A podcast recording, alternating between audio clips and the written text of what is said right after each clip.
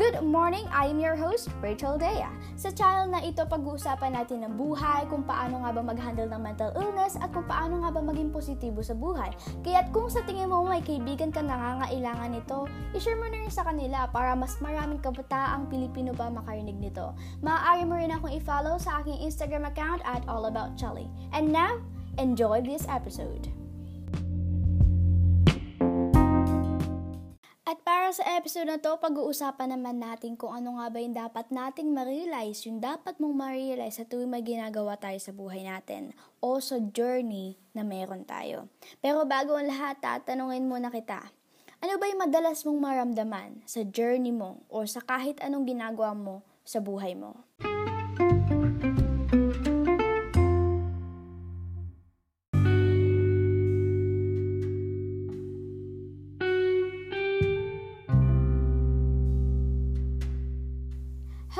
listeners! By the way, kung hindi ka pa nakasubscribe sa podcast na mag-subscribe ka na para wala kang mamiss na kahit anong episode. Every Saturday, nag-upload ako ng panibagong episode.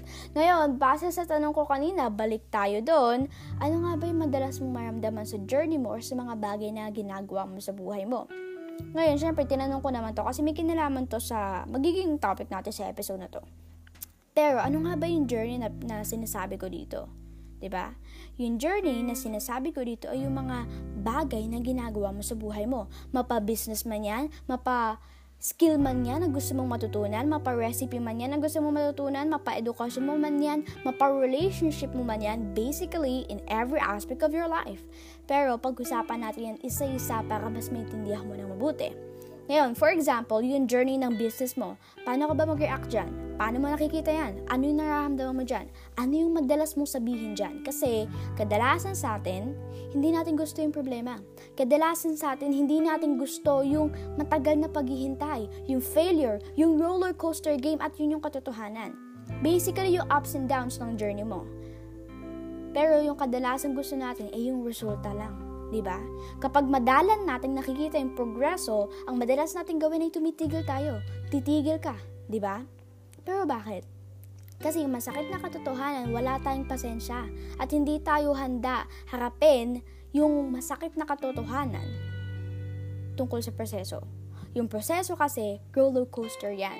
Pero sa buhay natin, mas madaming patungong pababa kesa patungong pataas. At yun yung kinatatakutan ng mga tao lalong-lalo na sa ating mga teens. Kaya nangyayari, susuko tayo. Ngayon, next, new hobby or skill na gusto mong matutunan. Let's take for example, sketch or painting or kahit ano pa man yan na gusto mo. Ngayon, kapag mas matagal yan kaysa sa in-expect mo, nangyayari, susuko ka, di ba? Kasi yun ang madalas natin gawin. At tinaamin ko, oo, na, nandyan, na, naging ganyan din ako. At minsan, nangyayari pa rin yan sa akin. Pero ang kaibahan na lang kasi ngayon, aware na ako sa tuwing nangyayari yun sa akin. Ngayon, kapag nagiging mas matagal yon kaysa sa in-expect natin, madalas tayong mag-give up, madalas tayong sumuko. Hindi natin na-realize na mas importante yung proseso kaysa sa resulta. Pero bakit nga ba tayo sumusuko?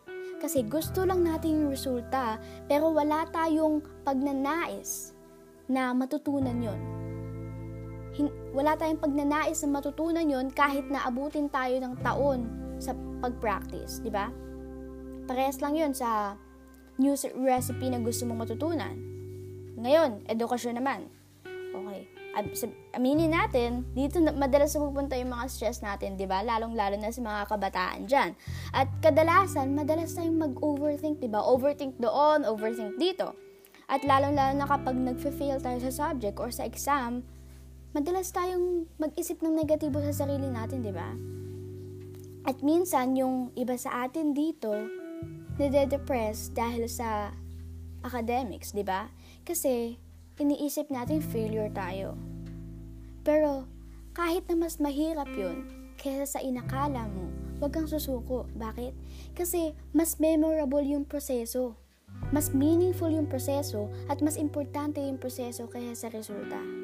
Okay? Tandaan mo yan. Ngayon, next, relationship. O, di ba, big word, relationship. Kasi, yung madalas isipin natin sa relationship ay madali. 'di ba? Magko-commit ka pero hindi mo naman masusustain yung commitment mo, 'di ba? Bakit? Kasi nagiging mahirap. At kapag naging mahirap yan, madalas tayong sumuko. Hindi natin alam na mas maganda pala yung proseso, di ba? Okay, last example, problema mo sa mga buhay mo. Madalas tayong mag-overthink, 'di ba? Lalong-lalo na kapag sobrang wala na sa ayos yung buhay natin, 'di ba? Yung mga bagay sa buhay natin na tingin natin hindi natin kayang i-handle, 'di ba? So nang ang tingin natin sa sarili natin mahina, 'di ba? At nakikita natin yung journey sa buhay natin na isang mahabang journey, 'di ba? For example, sobrang tagal mo ng depressed, sobrang tagal mo ng malungkot, sobrang tagal mo ng broken, at nawawalan ka na ng pag-asa. ba? Alam mo kung bakit nawawalan ka na ng pag-asa? Kasi, mas matagal pala kaysa sa inakala mo. ba? Diba? At dahil doon, susuko ka na. Nawawalan ka ng pag-asa kasi gusto mo na yung resulta agad. At yun yung gusto mo na maging masaya. Gusto mo nang makalaya dyan sa depression zone mo na yan. Gusto mo nang ma-overcome yan, di ba? hindi natin alam na mas importante pala yung proseso. Kasi, sinasabi ko sa'yo, once na ma-overcome mo yung depression mo, maglulook back ka at alam mo kung ano yung may mismo, hindi yung resulta, kundi yung proseso mismo. Kapag nangyari yun, yung bagay na ilulook back mo, ay yung kung gaano ka naging malakas sa proseso na yun.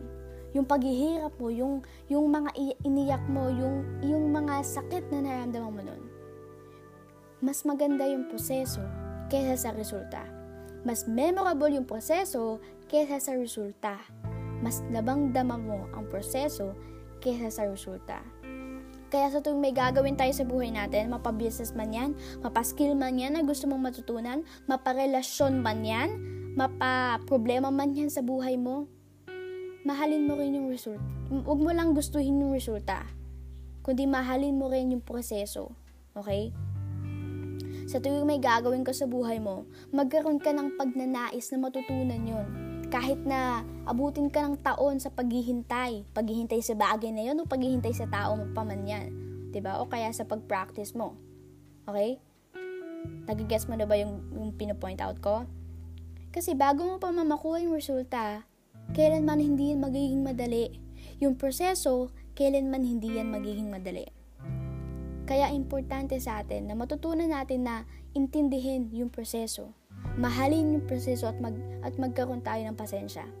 Ngayon, ganitong klaseng tao ka ba na sobrang gustong gusto mo na yung makuha yung resulta pero wala kang pagnanais na matutunan yun.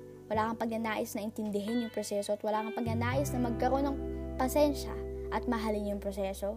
Kasi kung ganoon, kaibigan, tumigil ka na magsimula ka nang baguhin yung pag-iisip mo sa ngayon, yung mindset mo sa ngayon. At bago ko tapusin to, gusto ko mag-reflect ka sa sarili mo. Gusto kong tanongin mo yung sarili mo. Ganitong klaseng tao ba ako na gustong gusto nang makuha yung resulta pero walang pagnanais na magkaroon ng pasensya at mahalin yung proseso? Paano nga ba ako mag-react sa journey ko sa buhay? Committed ba talaga ako dito? At madalas ba akong sumuko sa tuwing nagiging mahirap na yung mga bagay at nagiging matagal kaysa sa inexpect ko?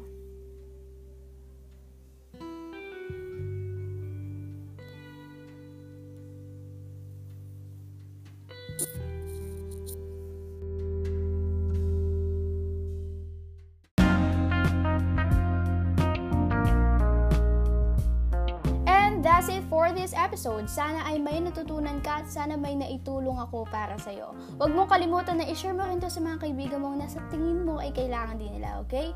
Huwag mong kalimutan rin sana na ito ay available din sa English version sa lahat ng podcast platforms. Just search Life Talk Rachel Dea. At available rin to, mapapanood mo to sa YouTube. Just search Life Talk Rachel Dea.